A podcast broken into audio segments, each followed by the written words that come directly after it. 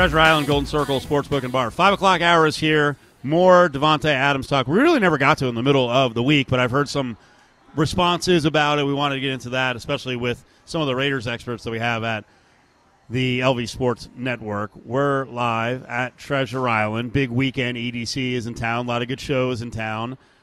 Best show for us, sports wise, coming up in 30 minutes. The puck drops over at the Fortress. VGK is taking on the Dallas Stars to start off the Western Conference Final. For all of your hockey needs before these games, make sure you switch over now to Fox Sports Las Vegas, our sister station, 1340 and 98.9 FM with RTHG, who is leading the pregame. Ryan, the hockey guy, Ryan Wallace. So that's what's cooking right now on our sister station, 1340 and 98.9 FM. Um, I didn't want to just have that throwaway comment going to break when we were mentioning that Jim Brown passed away, 87 years old. And, you know, in addition to being a megastar in the NFL and a transcendent player from 57 to 65 and then walked away, you know, at 30, 31 years old, pulling a Barry Sanders, it's like, yeah, I want to do other stuff. Uh, he was very much an activist in the civil rights movement, and I made reference to a, you know, famous picture. I think it was in 1968, the Cleveland Summit, and uh, sitting at the table amongst a total of uh, 12 prominent African American athletes – um, O.J. Simpson was invited. Now, at the time, he was very young, just like Lou Alcindor. Kareem was very young, but at that table is Bill Russell, Jim Brown front and center, Muhammad Ali, and uh, the soon-to-be Kareem Abdul-Jabbar. But I, you know, it happens anytime someone passes away, especially when it's, you know, we're talking eras and eras and eras back, and Jim Brown, his playing career, and even what he did in the '60s into the '70s is well before my era. Right. It's always good to look back. It's sad that you have, you know, you do it upon someone's death, but um, watch some documentaries, look into it, read some stories. That that's what I'll have to do. Yeah. I mean, look, you- Just like, the you same said. thing happened with Bill Russell for a lot of people. Yep. I mean, I know dude, when Bill Russell passed, know who he is, know the story, know his career. Same thing with Jim Brown. But am I going to pretend that it had the impact on me that it had for some people seeing that he passed away? Today it popped up on my phone. I was like, oh, I know who that is. You never like to see loss of life, but it doesn't impact me the way it would impact you or even Right. somebody older than you. I always ask this question, and I've, it's probably 10 times in doing thousands of shows, but it comes to mind. Is there any, you're, you know, you've been in the sports media for a while now. Is there anyone you've been around doing an interview, just in their presence, a big time athlete or former athlete, where you were like, whew, I kind of feel it? Like you're kind of wowed by it. No. Okay. But I'm also I'm not going to pretend like I'm like I'm too cool for that. I haven't really. Like, You guys haven't really don't have as- high high profile interviews. Yeah, like you guys that. don't have as many opportunities. You guys do- don't go on the road a lot with VSiN. And like at the Super Bowl, we get a chance. When you cover events, you, you see some legends walk through. And I'm not, this was not a, hey, you know, I'm going to try to embarrass John. I just didn't know.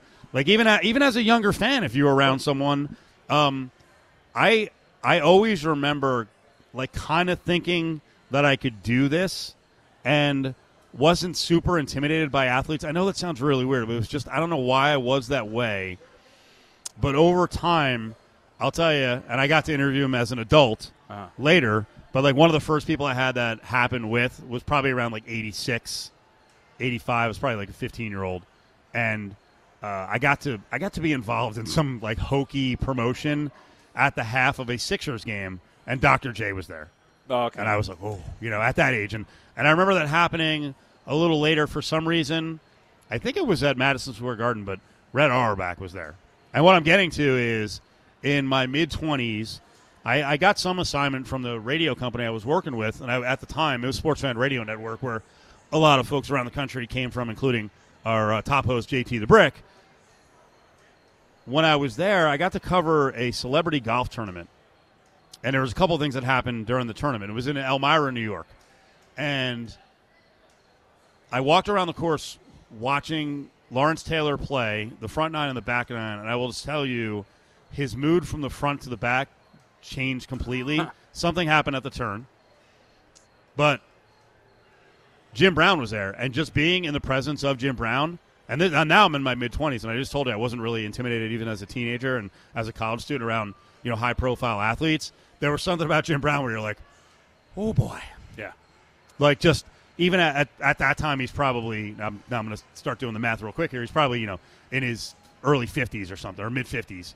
And he, but he was just like such a freaking presence, and just a stern look, just a truck, you know, big guy.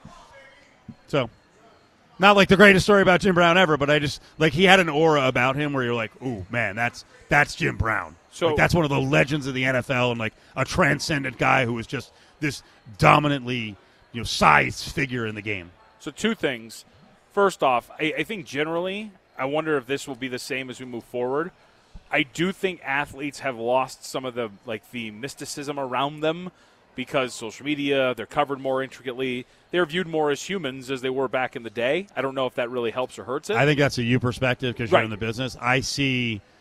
I mean, we still see regular. I'm not, and I'm not ripping anyone. People don't have access. We still see regular people when they're around the stars of sports. I mean, they are. It, it is crazy. But I will say the closest I remember coming to that was actually one of my first few years working at Lotus when Michael Jordan had his golf thing out here, out at um, I don't know which uh, Shadow Ridge, right? Shadow Creek. Yeah. Uh, Shadow Creek. Excuse me. Thank there you. were some big. There were some big time athletes out there, Well, including MJ. So I met, I met Dr. J there. He was Yeah, cool. I actually yeah. got in his way because I was taking pictures for the website, and so uh, I got to meet him there. A bunch of big time athletes. I think that was the closest. That and when Chris Paul used to do his table tennis stuff out here. Remember? Ah, that's right. And uh, I, I went with the, you know, of course, uh, our late and former uh, PD, uh, Mark Seidel, and got to talk to Chris Paul. Got to talk to a bunch of other uh, NBA players at the time. I can remember that being the closest to being kind of like in a thing where I was like, oh wow, like this is this is crazy.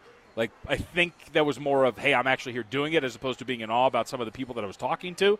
And that was also the same event in which I took Arash Markazi's ESPN spot on the red carpet because I thought it was meant for me, ESPN Las Vegas. And I told Arash Markazi to move. Sorry, man. Yeah. Sorry.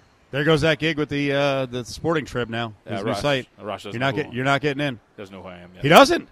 Oh yeah, no. He doesn't. Okay. Well, He's missing out. We'll have to remedy that one. So we were just talking about Davante Adams and his comments to the Ringer, and I think I feel like a lot of this has been kind of like sports washed by Raider Nation people, fans who. It's so weird with the Raiders fans. There's so many of them who are like, not a big deal, never a big deal, hyped up, media, bull crap. Like there's like an apology for everything, and you know you, you understood that with the Patriots fans because they won. Right. So, like, Belichick and Brady, especially Belichick, walked on water. Anyone who questioned any sort of upheaval or tumults, any issues in the Patriot organization is like, lies! It's Belichick winning. I don't trust you. Like, the Raiders aren't at that level. Yet they have some defenders out there, especially with the fans. So I've seen a lot of people come back on this story in the Ringer, and again, he was quoted as saying, "I don't see eye to eye with what they've done." I'll give you the exact quotes here. And I thought it was pretty clear what he was saying. And then, of course, and this we talked about this yesterday with Adam Hill. Um, Adams is very aware of you know when he says something, and then the reaction, and then a reaction to the reaction, which I don't, I don't have a problem with that but there's not really much in terms of, hey, I, I misunderstood what he said, or that's not what I Taken meant- out of context. meant, meant to say. Like Yeah. You're talking about the offseason, you don't see eye to eye with what they did. Okay, and there's nothing, frankly, there's nothing wrong with that. Uh, Harry Ruiz, who was on the Latino call of the Raiders for Lotus Broadcasting, was on Raider Nation Radio 920 this morning with Clay and Lindsay and Vinny, and they started getting into this conversation about, hey, what exactly did Davante say, and what did he mean? And of course, you read those those two sentences where he talks about maybe not seeing eye to eye with the front office, and it's like, yo, it's it's all right though. That you want players like that. Yeah, and and and you know, people were saying, well, that was damage control. Look, I, I I talked to all the pertinent people. It's not damage control. I think he just understood that people were taking this the wrong way, and in a way that he he didn't intend for it to be um, relayed in that manner. So he just wanted to say, hey, hold hold on a second. So he Davante followed up on it. This is what he originally said. The front office thinks this is the best bet for us right now to put us in a position to be urgent. We don't see eye to eye on what we think is best for us right now. He also said, I'm going to have to buy into this and try to be as optimistic as possible. It's not what I expected to happen, but it's something that is reality now. Vinny tweeted yesterday in the middle of the day, actually two days ago. He said everything's good between Davante and the club. Players always want their teams to do more, quote, right now. And he absolutely should voice his opinion. And they welcome it. But that doesn't mean there's conflict. There isn't. There is. I was going to say, yeah, He- there is. He doesn't like what they did in the offseason. He said, I have to buy into this, and I'm going to try to be as optimistic as possible. There's a disagreement with the player, the best player on the team, and what they did in the offseason. And there's nothing wrong with saying that. Really, this should be this you know what's great? It's May. They should get together and they should speak and they need to have more clear communication lines. Now that said, I don't think that's the way Josh McDaniels operates. I know that's not the way the Patriot way. So this is not unexpected. Um, here's the finish to the conversation on Raider Nation Radio 920 this morning on the morning tailgate as uh, Vinny finishes up talking about what Davante Adams meant, uh, saying that it really wasn't a big story and that everything is fine. everything's good and everything uh, is good. And you don't always see eye to eye, and that's not uh, always a, a bad thing, uh, especially when there's respect and there truly is respect. So uh, moving on. Whoa. Was a moving on. Okay. But he also he said in the, the statement there, right? There's can be respect, and you can't see eye to eye. There's something there. Davante Adams wouldn't say it, like you said. I, I mean, we've heard Davante Adams, smart dude. He understands exactly what happens when he speaks, and everything. there's something there. And but but you can still have a cohesive relationship while also speaking out and saying, "Yeah, I don't agree with everything that's happening, but I'll buy in like a good soldier here, and have some optimism about the situation that's at hand." The the attempts to cover, I think, make it much worse. Then it doesn't go away. Cover up's worse than the crime. Always. That's the kind of thing that can fester. Now, does it matter if we know if Davante speaks with management? I suppose not. I mean, I'm at some point, Josh McDaniels, I'm sure, will address this. Someone like Adam Hill will ask the question, "Hey, you know, what did he say back in May, and what did you think about it? About it, and did you have subsequent conversations?" And Josh is good with the word salad, so I hope it's all good. I don't blame some players on the team for being like, "Wow, this this is not what I expected," and I'm not going to put words in Davante Adams' mouth. But we just pointed out with Stanford Routt, the former Raider, that you know the defensive moves are a little bit odd. I still think Jakobi Meyers at 11 million dollars a year when you already have a number two receiver who's making more than that than that in Hunter Renfrow is bizarre. Not using that money to go get more defenders is not a great move. And going from Derek Carr to hopes that we're going up, and I, I'm talking as a member of the Raiders organization. I'm not a Raiders fan, but we're going up to Brady or up to Rodgers. As a star wide receiver, you know, you wake up and you're like, oh, Jimmy G. Okay, interesting. Lateral move at best. Yeah. And I think also because when I you know I read the comments you mentioned you know not eye to eye talked about the offense in particular too. I mean I think do you wonder would he even be more happy if they had actually turned fully in the other direction and been like all right let's rebuild this let's go get the young quarterback let's go try to do something here or is he all I'd love to hear his take on that. Right. That, that he's upset that they're kind of they're kind of playing the middle. You're spinning your They're- wheels. They're playing the seven to nine win game. right I mean in that division Yep. what is in realistically what is the most probable outcome that the Raiders are going to finish last in that division more times than not in the thousand time simulation, however you want to phrase it. And if you're a guy like Davante Adams, and if you're looking at the, your career path, would you would you be more happy saying, "All right, lateral move to quarterback, not doing much on defense, kind of spinning our wheels in a division that's really hard," or would you at least have some confidence in, "Hey, look, they grabbed Will Levis at the top of the second round, and we have a young quarterback that might develop, and I can help him develop, and we can kind of build something."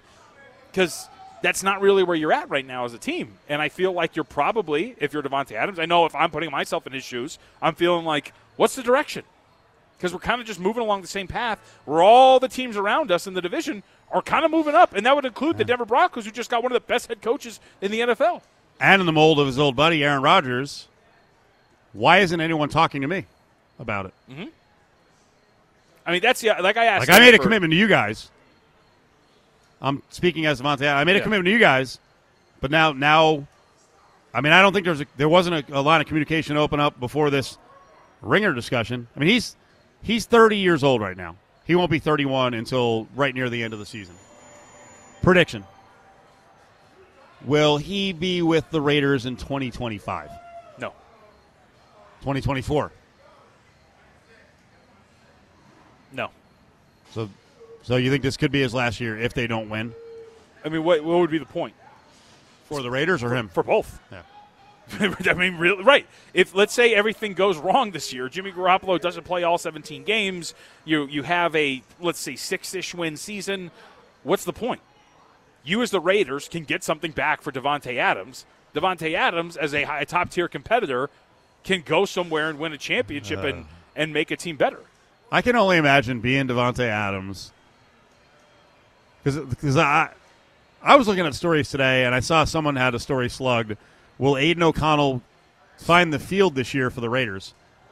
I mean, he'll be standing And, out there, and I I was like, I don't even get that move.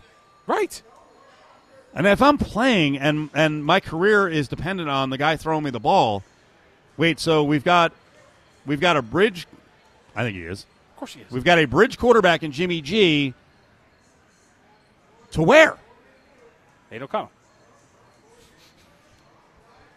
Wouldn't you rather? And again, going back to what I'm bringing up, wouldn't you rather be? Wouldn't you rather that bridge lead to prospect with some probably pretty good upside if he hits in Will Levis, as opposed to Aidan O'Connell? Because I think you're probably more happy there if you're if you're Davante Adams. And I think to your point when you brought this up, and this is why I asked Stanford when we talked about it in the last hour. I don't think this this doesn't really look great for Las Vegas because I think this represents a lack of communication between them and their best player. Because I think if Davante Adams at least had an open ro- route of communication or line of communication with the front office to express these views, he's not telling Mirin Fader about this. Maybe I'm wrong in thinking that, but I think that that does show, I think, a troublesome sign in terms of at least communicating with your best player and hearing him.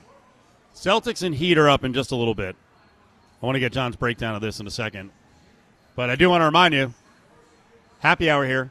Treasure Island, Golden Circle Sportsbook and Bar. By the way, the fish fry, it's not what they call it, but you can get the cod meal, 18 bucks. Grab a Dos Equis or a Heineken with it, and you get to keep the glass. So that special is going down right now at the Golden Circle Sportsbook and Bar.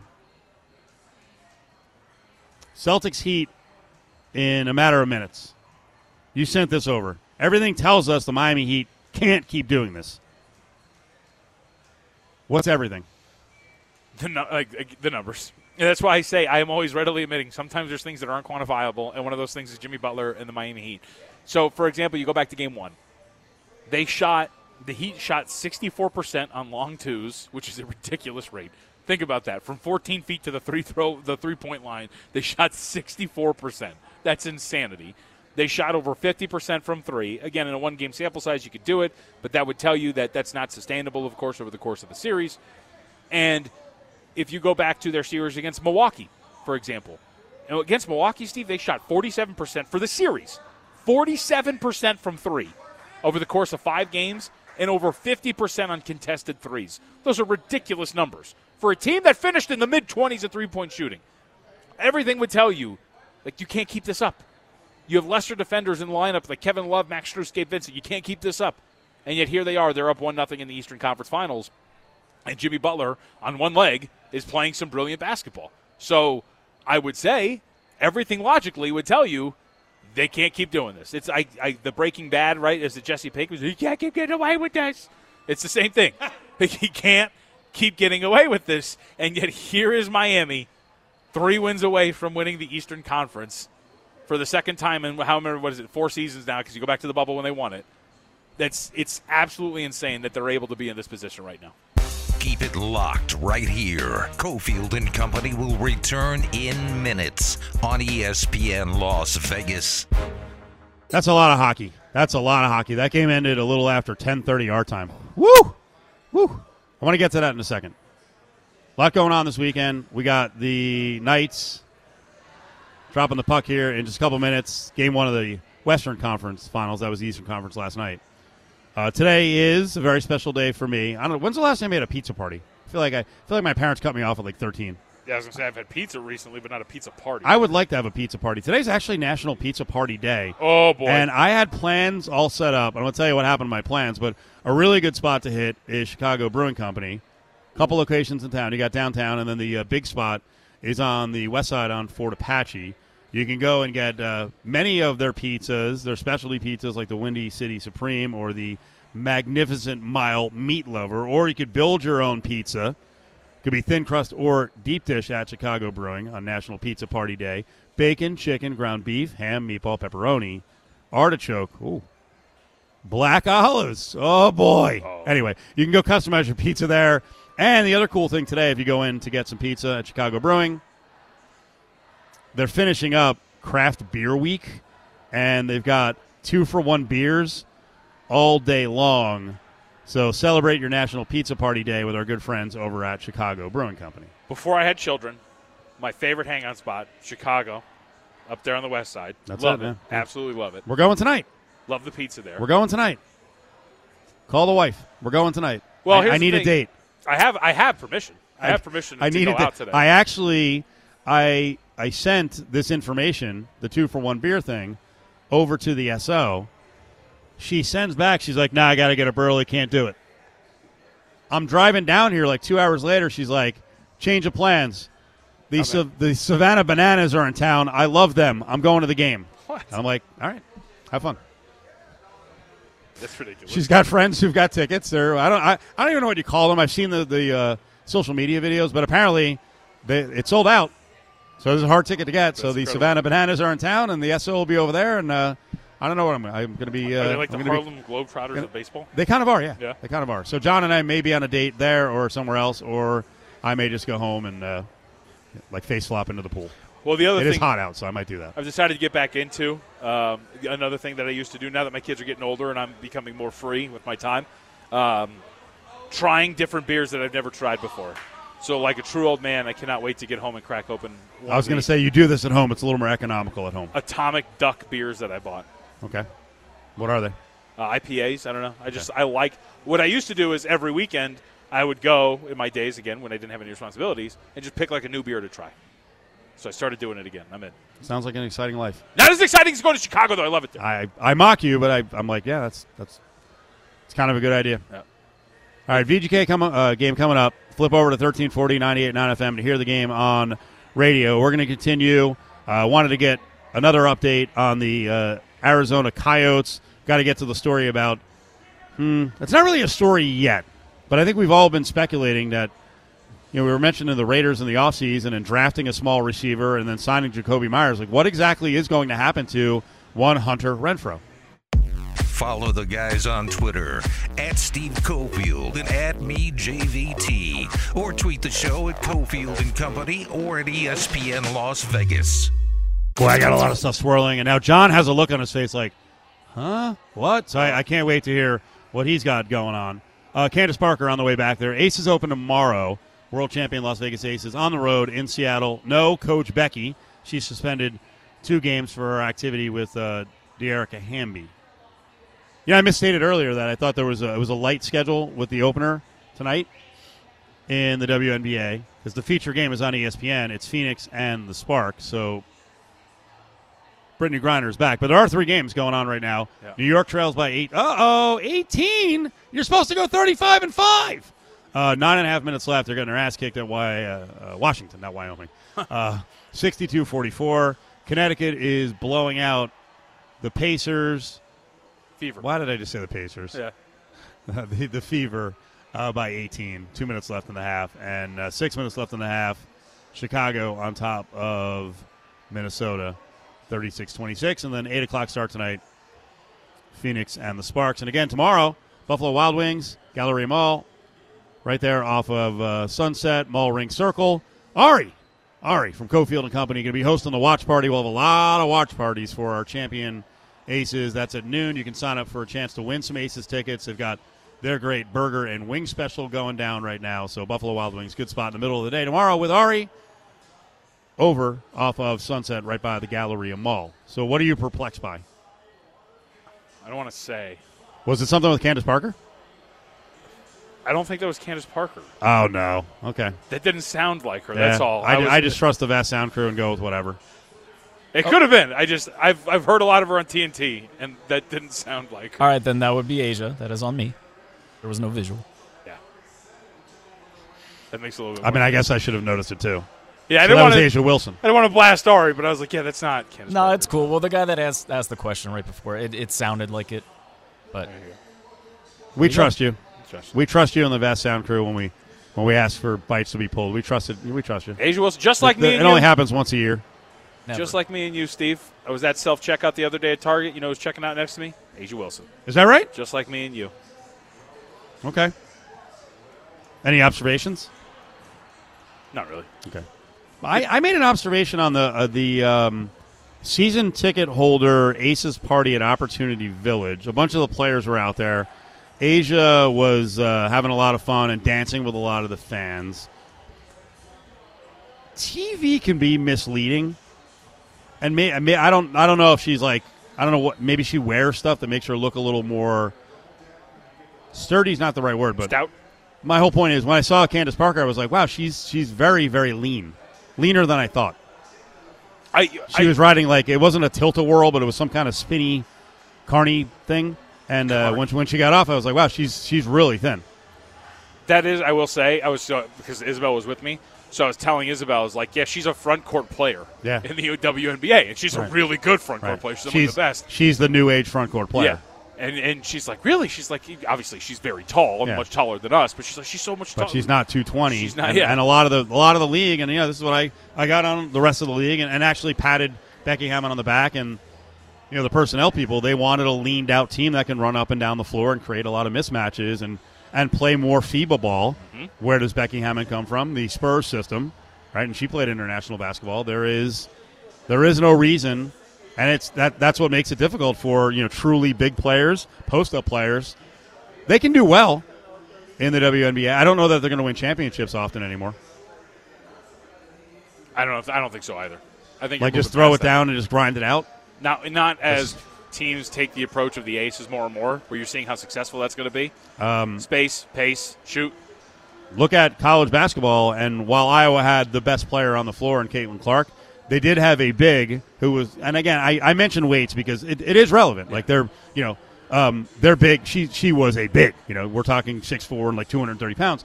And you watch LSU, and LSU at, just gassed them out and was just running up and down the floor. And Angel Reese is just you know a wispy athlete who's just all over the place It's the same- with an at, but by the way, with a freaking, and so does Clark, with a cutthroat attitude. And wait until people see Hailey Van Lith, who's a giant pain in the ass. But uh, I mean, I see video. That is one of the things that comes up on TikTok all the time. Is I see her in shooting drills often. She can shoot. She can shoot. So women's basketball and the collegiate level is going to be really entertaining after this WNBA season, which should be really entertaining as well. Although my 35 and five uh, prediction, 34 and six prediction for the Liberty, get it going. You can't be losing by 21 in the uh, fourth quarter. I got lectured the other day that the under was the way to go on the Liberty win total. Is that right? Do you know It's an unwarranted lecture. uh, at VSiN? Do you you guys have people on staff? I know you're like one of the only NBA folks. Uh, a lot of football people there, but do you have like a really trusted WNBA source? Danielle Alvari, who uh, Oh, really? Yep, come. She's out in L.A. Uh, Went to UCLA as a former UCLA cheerleader and whatnot. That's her athletic background. Uh, covers the WNBA for us. Actually, just started a new show, Bet the W. Check that out now wherever you get your podcast. Very nice. How about that? Very nice. Uh, because of the A's, as I shake the fist at the sun, I've now jumped back into a subject I really, I really don't like discussing. But when these situations come up in bunches, the whole stadium funding thing in different communities. So now, I'm now I'm watching what's going on with the Yotes and Tempe. Arizona Coyotes, after suffering a, just a really rough loss, a supposedly privately funded arena and stadium district, which had a lot of public money in it, got shot down by the Tempe voters. They send out a poll question today. Pack, we want to hear from you. Where should the Coyotes build our new home? I saw this. The choices are Mesa, Scottsdale, Chandler, Gilbert. It's got 108,000 votes. I think 105,000 are from outside the market because everyone's like, what? None of those. and it's just Quebec, KC, Houston, Salt Lake, Nashville, Atlanta. I think this kind of backfired on them, but they did get engagement. So Uh, they did. I was amazed that a, a team put that up. Like, what, we, what did you think the responses were going to be? just trying to get back on the horse. I guess. Can you imagine if the A's did that right now? I What I did don't you think? I don't know a lot about Scottsdale politics, so maybe it's different than Tempe. It is, but I don't know the particulars. My prediction on this would be, and it's just an either or.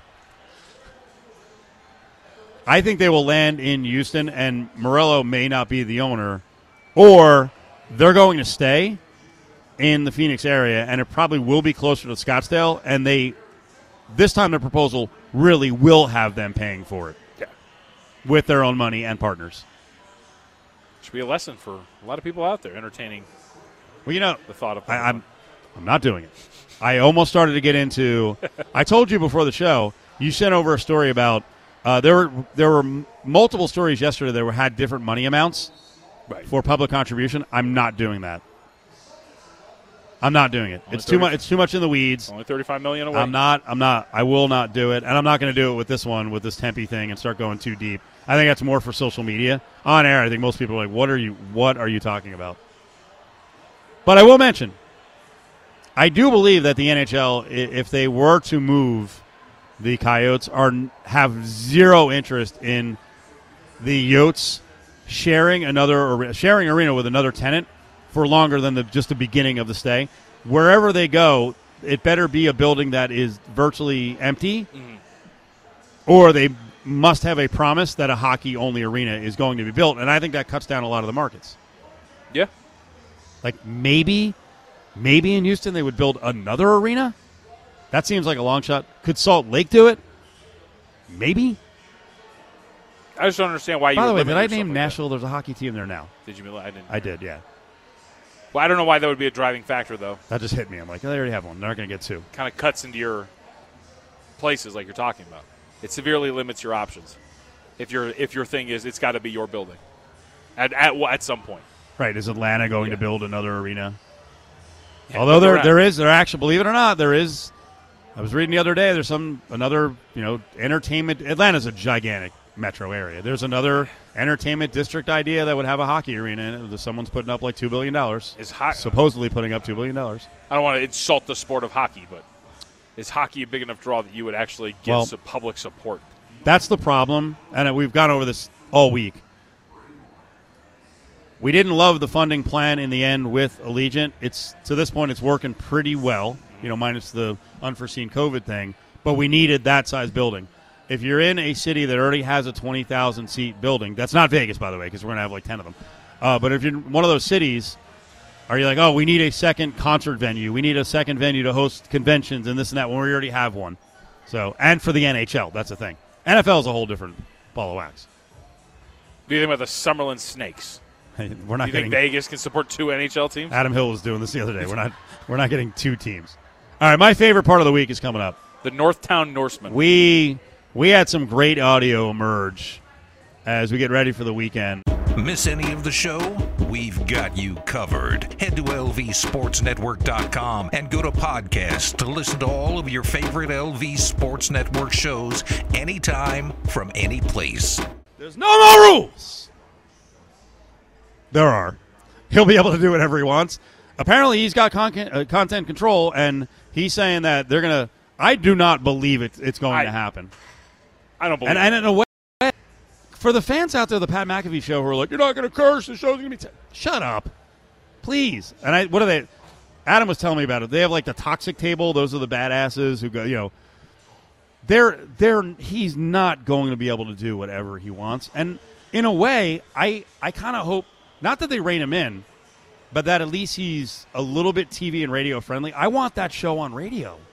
That's what I'm thinking. That would be so great in the middle of our lineup. Is it is it TV or is it radio? Right now, Simulcast? I've only seen TV, big ESPN, ESPN Plus. I haven't seen anything about radio. I would. That's a great radio. Well, show. that would make that would mean that ESPN cares about their radio lineup. That's that's the other point, right? Right. That like, come on, let's get this going again. Yep, because it used to be one of the best. It's it's what inspired me to get there.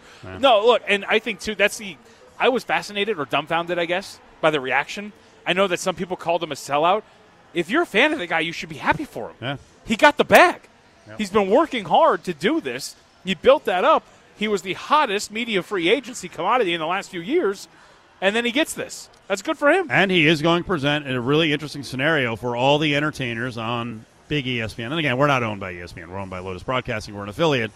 Uh, what does this do for content for everyone else? Because every time someone gets in trouble on ESPN, they're going to be like, "What, what McAfee? Right. Listen to that. What they say." So they. And sometimes when you got to make money, you got to make money. Which is also the response would be, yeah, we pay him for that. We don't Yeah. pay you for that. Ooh, boss John Von Tobel, management Von Tobel. I mean, it's the truth. Eh. Back in the bag. Stick your hand in there, Dave. What to watch this weekend? Ari, are you pitching hard? White man can't jump. Uh, the 10 minutes I saw, yes. Okay. So far, so good. All right. Jack Harlow. You also Uh, put in here. like to see a little bit more acting chops. He's Okay. not bad. All right. All right. But- Uh, you also put in here. He has a great jumper. John. I sent you a video of highlights of Jack Harlow in one of these NBA games. Ari, I think they have a stunt double. I haven't seen the movie yet. I think they have a stunt double if he has a great jumper. Well, for the record, In the too, movie. he was In the movie, that's what I mean, in the movie. It was one on one thing. It wasn't anything crazy. Yeah, so. they, they have a they have a double. They must. All right, it's pretty good. Jump the passing lane there. Ooh, kind of a high one hand dribble, though. Watch how bad he is dribbling, and then watch his three point shot. Oh, It- it- no. it- it is a shot put. Yeah, it's. Oh no! There's no way he's using that in the movie. Um, we will ruin this movie. I probably won't, but Adam Hill will. Um, is Jack Harlow actually too big to fill the Woody Harrelson role?